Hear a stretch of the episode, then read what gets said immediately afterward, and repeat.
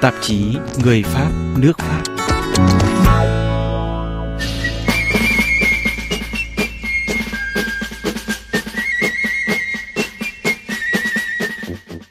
Thưa quý vị, sau 4 năm bị Đức Quốc xã chiếm đóng, thủ đô Paris của Pháp được giải phóng vào ngày 25 tháng 8 năm 1944. Nhân dịp 75 năm sự kiện này, vào đúng ngày 25 tháng 8 năm 2019, Bảo tàng Giải phóng Paris tọa lạc trong một tòa nhà ở quảng trường d'Enfer Rochereau, quận 14, mở cửa đón công chúng. Thực ra trước đây, bảo tàng nằm ở gần ga Montparnasse, một ga tàu lớn của Paris. Lối vào bảo tàng không được chỉ dẫn rõ ràng, khó tìm, khó đi, nên cho dù có từ năm 1994, nhưng bảo tàng vẫn không thu hút được đông du khách như chính quyền thành phố mong đợi. Tính trung bình, mỗi năm chỉ có 14.000 người tới thăm. Đây là một con số rất khiêm tốn so với giá trị lịch sử đích thực của một công trình vốn mang ý nghĩa biểu tượng cho nền tự do của Paris. Chính quyền thành phố hy vọng bảo tàng mới với cách dẫn dắt mới sẽ thuyết phục được công chúng tại một thành phố vốn được coi là thiên đường của các bảo tàng với nhiều công trình văn hóa lịch sử hoành tráng. Trong tháng đầu sau khi mở cửa, bảo tàng đã thu hút được khá đông khách, những người ưa thích tìm hiểu lịch sử và gắn bó với Paris. Và theo ghi nhận của phóng viên RFI Việt ngữ khi đến thăm bảo tàng vào một ngày cuối tháng 9 thì không chỉ có người Pháp mà còn có rất nhiều người nước ngoài đến với bảo tàng. Không chỉ những người có tuổi mà còn có rất nhiều thanh niên, học sinh, sinh viên.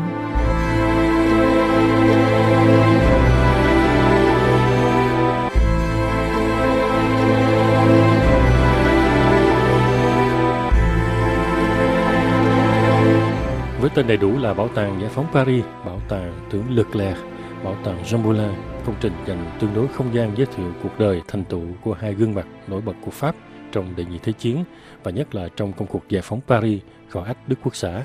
Cuộc hành trình qua các phòng trưng bày sẽ mang lại cho người xem những cảm nhận chân thực về đệ nhị thế chiến, về Paris qua những mốc thời gian quan trọng từ khi thành phố bị phát xít Đức chiếm đóng, đánh phá vào những năm 1940 cho đến khi tìm lại được tự do vào năm 1944. Bảo tàng mới tại quảng trường d'Enfer Rochereau quy tụ được khoảng 7.000 hiện vật, từ những chiếc đèn pin, mặt nạ chống hơi gà, bộ sưu tập vải may quân phục cho sư đoàn thiết giáp số 2, chiếc áo hay cây gậy của tướng Leclerc, ghế ngồi hay vali của Jean Moulin, vân vân cùng hàng ngàn tài liệu nguyên bản, ảnh, sách báo, tư liệu lưu trữ và hơn 125 bản ghi hình, ghi âm, lời kể của các nhân chứng trong cuộc chiến. Và điều thú vị nhất đối với nhiều người có lẽ là cơ hội được xuống hầm chỉ huy của đại tá Henri Roule-Tanguy, lãnh đạo lực lượng nội vụ của vùng Paris, một trong những vị chỉ huy tiếng tầm trong công cuộc giải phóng thành phố.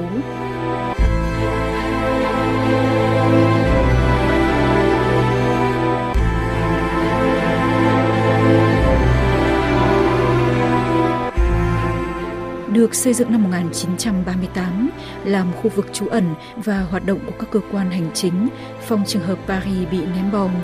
Nhưng trên thực tế, trong thời kỳ Paris bị chiếm đóng, khu hầm chỉ đóng cửa để không. Khu tầng hầm rộng khoảng 600 mét vuông, nằm sâu dưới lòng đất, cách mặt đất hơn 20 mét, tương đương với khoảng hơn 100 bậc cầu thang. Hầm được đại tá Tông Kỳ sử dụng làm đại bản doanh chỉ trong có vài ngày, dù là ngắn ngủi nhưng lại mang ý nghĩa quyết định đối với công cuộc giải phóng Paris những ngày nửa cuối tháng 8 năm 1944. Trong một phóng sự trên đài France Inter phát ngày 29 tháng 8, bà Sylvie Zetman, giám đốc bảo tàng giới thiệu. On est devant la porte de l'abri Chúng ta đang đứng trước cánh cửa hầm trú ẩn. Đây là một cánh cửa lớn, kiên cố, rất kín, bởi vì trước khi xảy ra chiến tranh, khi xây cửa này, người ta sợ bị tấn công bằng khí ga, vì thế cánh cửa này rất kín. Chúng ta đang ở độ sâu 20 mét dưới lòng đất, gần như ở độ sâu dưới đường tàu điện ngầm. Đây là tầng có hầm chỉ huy của đại tá Hall. Trong văn phòng của ông ấy, quý vị nhìn này, có dòng chữ PC Hall có nghĩa là phòng chỉ huy của tướng Hall. Và đây quý vị đang đứng trong văn phòng của đại tá Ron Tongi. Đương nhiên là bây giờ trong căn phòng này, quý vị thấy không còn gì cả, chỉ còn lại không gian và không khí của thời kỳ đó. Chúng tôi vẫn giữ lại các đường dây điện cũ, chúng tôi chỉ sơn lại và phục chế một vài tấm biển báo. Còn đây là chỗ của bà Cecil Ron Tongi, vợ của Ron Tongi. Thật ra vào thời đó, bà Cecil Ron Tongi chính là thư ký của đại tá Ron. Chúng tôi muốn chỉ cho du khách thấy các hình ảnh Paris bị ném bom để họ hiểu là người ta đã lường trước nguy cơ đó và cho xây hầm trú ẩn này trong nội thành Paris bên dưới tòa nhà này. Đây là hầm trú ẩn của các đơn vị kỹ thuật của thành phố. Không khí tại nơi đây hồi tháng 8 năm 1944 thật sự nhộn nhịp, tấp nập, giống bên trong một tổ kiến. Có những nhân viên đến mang theo các tin tức có những người thì thu thập thông tin tình báo và tổng hợp tin tức, người đi người đến, người ra người vào, cứ như những chú kiến trong tổ kiến vậy. Ở đây vẫn còn tổng đài điện thoại, hầm trú ẩn này rộng khoảng 600 mét vuông và chúng tôi mở cửa cho du khách tham quan khu vực rộng khoảng 250 mét vuông. Oui, ça doit faire plus de 600 mètres carrés. On a ouvert au public environ 250 mètres carrés.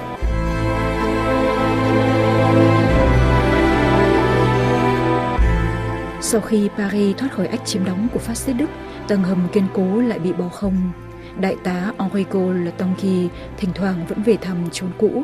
Rồi sau này, khu hầm thu hút nhiều cataphil, tức là những người thường trốn xuống đi thám hiểm các hầm mộ trăng trịt sâu dưới lòng đất Paris. Chính quyền thành phố quyết định cho phục dựng lại khu hầm, giữ nguyên hệ thống điện, các biển chỉ dẫn như cách này 75 năm, chỉ xóa bỏ các bức tranh graffiti vẽ trên tường về sau này. Có thể nói, bảo tàng sở hữu một kho báu vô giá về lịch sử. Mỗi hiện vật gợi nhắc về một câu chuyện có thật, không chỉ liên quan đến các vị tướng lĩnh, những người chỉ huy cuộc kháng chiến, mà còn về những con người rất đỗi bình thường trong số biết bao người dân Paris thời đó. Đó có thể là một cuốn sách nhỏ mà một người phụ nữ tham gia đội quân kháng chiến đã tìm thấy khi bị nhốt trong một nhà tù năm 1944 và đã dùng nó để ghi lại những cảm tưởng, suy nghĩ của mình trong những tháng ngày bà bị giam cầm. Bên trong một tủ kính trưng bày khác, du khách có thể ngắm nhìn một chiếc váy đặc biệt có vẽ hình tháp Eiffel và khải hoàn môn Paris. Chiếc váy do một bà mẹ Paris may khi Paris sắp được giải phóng. Bà đã mặc chiếc váy đó và đi đón chào đoàn quân chiến thắng trên đại lộ Champs-Élysées vào ngày 26 tháng 8 năm 1944. Dạo bước trong các gian trưng bày, người xem còn có thể hình dung phần nào những khó khăn thiếu thốn và cả mối nguy hiểm rình rập người dân Paris thời bị Đức Quốc xã chiếm đóng. Nào là thông báo của phát xít Đức đe dọa bắt giam, sự tử người thân của những người tham gia kháng chiến, những bản hướng dẫn người dân cách dùng mặt nạ chống độc, tìm hầm trú ẩn nếu thành phố bị ném bom, những cuốn sổ phân phối thực phẩm, tem phiếu, vân vân. Paris đã trải qua những tháng ngày đen tối nhất trong lịch sử, điều đó phần nào được tái hiện qua bức ảnh Hitler đứng tạo dáng chụp ảnh trước tháp Eiffel, một trong những biểu tượng không chỉ của Paris mà còn của cả nước Pháp, hay lá cờ chữ thập ngoặt của Đức Quốc xã tung bay trên nóc của những tòa nhà mà quân Đức chiếm đóng, những thước phim về cảnh phố xá Paris đổ nát vì bị ném bom. Không khí cuộc chiến thời đại nhị thế chiến còn được tái hiện qua những âm thanh vang vọng đâu đó, tiếng máy đánh điện tính, tiếng máy bay vang trên bầu trời tiếng còi báo động máy bay.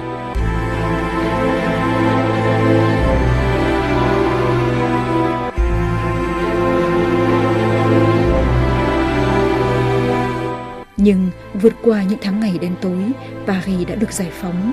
Với nhiều du khách, sau chuyến tham quan, một trong những điều để lại nhiều cảm xúc là những câu nói nổi tiếng của tướng Charles de Gaulle ngày nào. Paris, Paris đã bị lăng nhục, Paris đã bị đánh phá, Paris đã bị đọa đầy, nhưng Paris đã được giải phóng, được chính mình giải phóng, được chính người dân thành phố giải phóng dưới sự phối hợp của quân đội Pháp với sự trợ giúp và hợp tác của cả nước Pháp.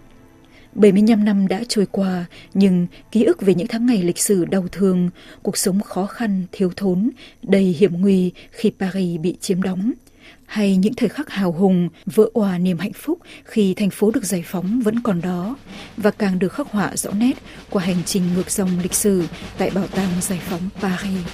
Nous irons